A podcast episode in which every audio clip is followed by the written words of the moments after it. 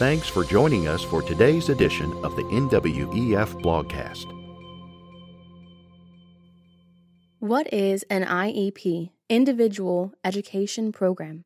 Written by the Noah Webster Educational Foundation and published on October 22, 2022. If you have a child with special education needs, chances are you've been flooded with information. Read words on the web until your eyes glazed over, and seen more acronyms than your brain knows what to do with. One of those pesky abbreviated terms you might have read is IEP. Now you're probably thinking, great, another article with more acronyms. Why can't this be simple? Well, today's your lucky day. Here's your one stop guide to IEPs. From their meaning to how they work, you can find all the answers that you need right here. IEPs, what are they? IEP stands for Individualized Education Program. Simply put, an IEP is a written document that contains all the information for your child's education plan. The IEP will specify the academic goals for your kid and outline the school district's and state's responsibilities for helping your student achieve them. It's basically a plan of attack for your child's education adventure. The Center for Parent Information and Resources helps parents maneuver these tricky waters. They note some of the specifics required by law for an IEP. Your kid's current academic status and abilities, as well as how their disability affects their education. Educational goals set for the current school year. How special education and related services help the student, and how the school will adjust to meet these needs. Details about when the child will be educated separately from non disabled children, slash not participate in extracurricular or non academic activities. Accommodations for state and district wide assessments. Specifics on when, how often, where, and for how long services and modifications will serve the student. How school personnel will measure the child's progress toward the annual goals. Who qualifies? The Individuals with Disabilities Education Act IDEA specifies what conditions qualify a child for special education. Once a child is evaluated and is determined to have one or more qualifying disabilities, an IEP meeting must occur within 30 calendar days. The intentional IEP offers an excellent description of each of the qualifying disabilities. Parents can find their helpful article here. The Individuals with Education Disabilities Act list the qualifying disabilities as autism, deaf-blindness, deafness, emotional disturbance, hearing impairment, intellectual disability, multiple disabilities, orthopedic impairment, other health impairments, specific learning disability, speech or language impairment, traumatic brain injuries, visual impairments. An evaluation will determine whether or not a student needs extra help and support in school. The child must meet the requirements through one of the qualifying situations. The individualized education program is free for public school students and can be encouraging in what is often a frustrating situation. Does my child need an IEP? For some families, an IEP may be a solution to an obvious problem. For others, the question can be a bit trickier to answer. Verywell Family notes that decisive action is a vital step for most students who are eligible to benefit from an individualized education program. If your child is struggling or underperforming in school, then it is important that you intervene early to keep problems from snowballing. School years go by quickly, and a child can fall behind in a matter of weeks without the right support. Any parent or school staff member may request to have a child evaluated for special education if your child has any real possibility of having a disability that is causing their schoolwork struggles, then you should have your child evaluated. You might be able to spot some clues that special education would be a good fit for your child. For instance, if they think, speak, or act differently than other kids their age, if they seem to struggle with their education more than they should, if they don't appear to fit into ordinary cookie cutter molds. If any of these sound like your kid, it might be a good idea to have them evaluated.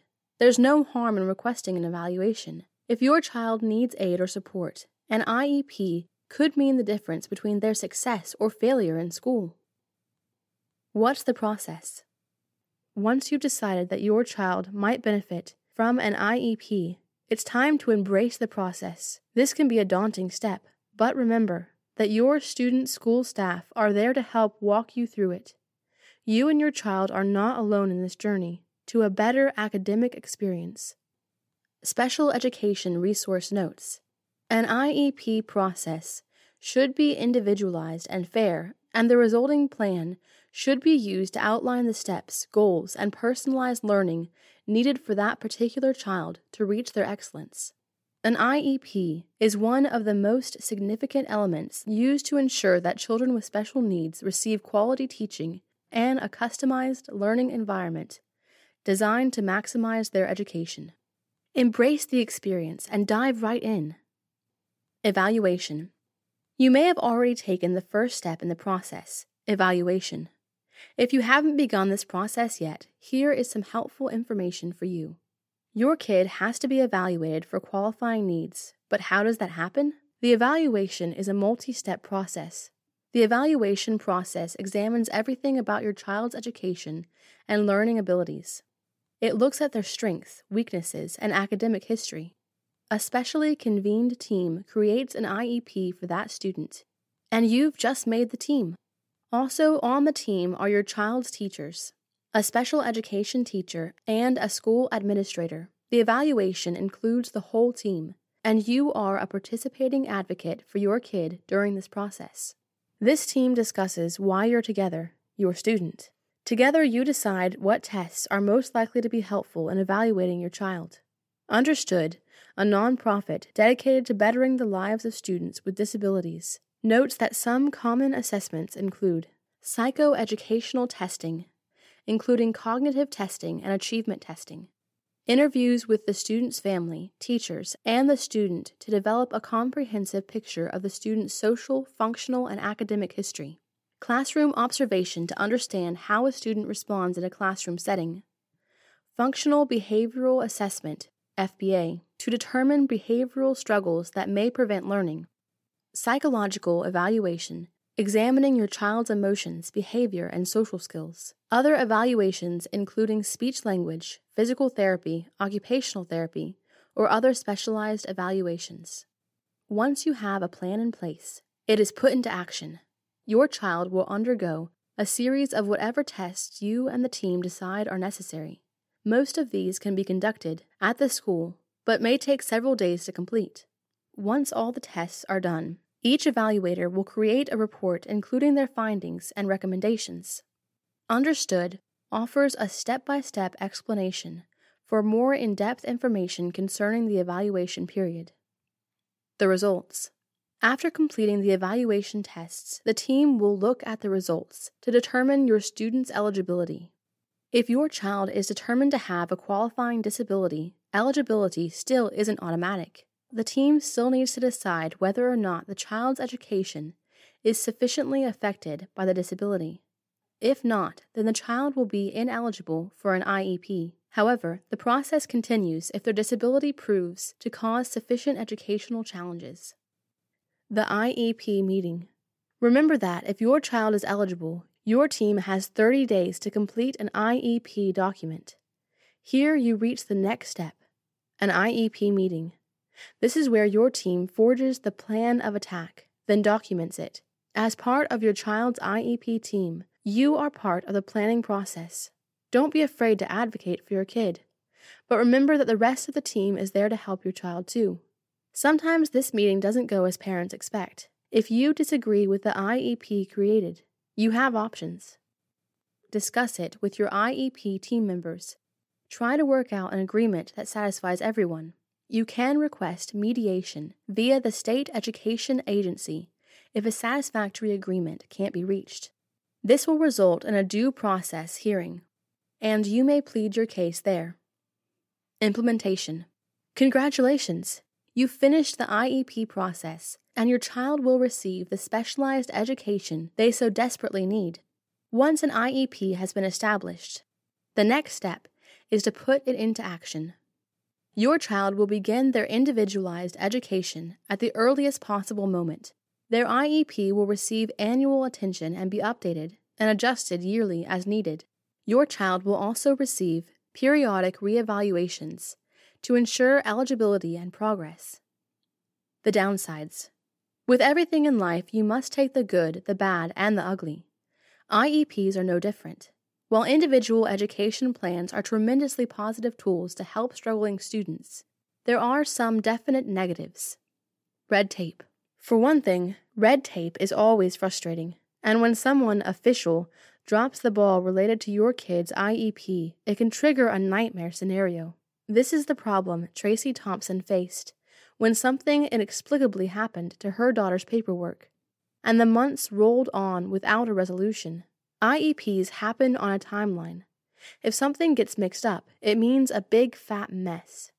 What can be a hopeful process to get your child the support they need can become a stressful issue.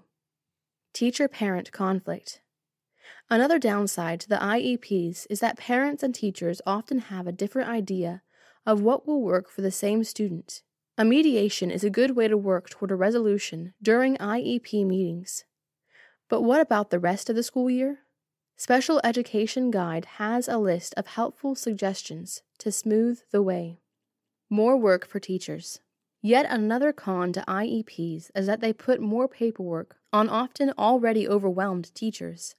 The Psychology School Guide explains that teachers will have to gather information on their IEP students and track and document their improvement.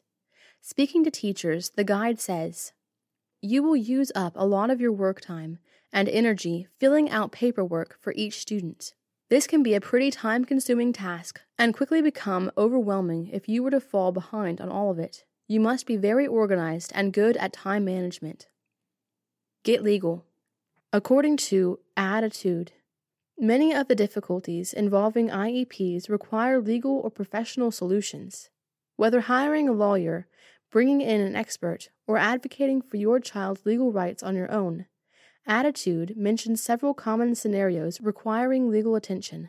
Some of these might include having your ideas and insights about your child ignored, having your child's IEP ignored instead of properly implemented, and seeing little to no progress in the process your child's best interest. While individual education programs aren't flawless, millions of students are helped every year through special needs education programs, including IEPs. Regardless of the difficulty or simplicity of the process, when your child needs help, it's good to know where to turn. Your child depends on you to advocate on their behalf. Contact your school staff if you're unsure where to start.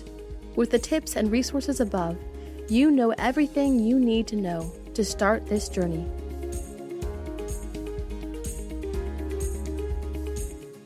If you've enjoyed today's episode of the NWEF blogcast, please subscribe and share our podcast with your friends.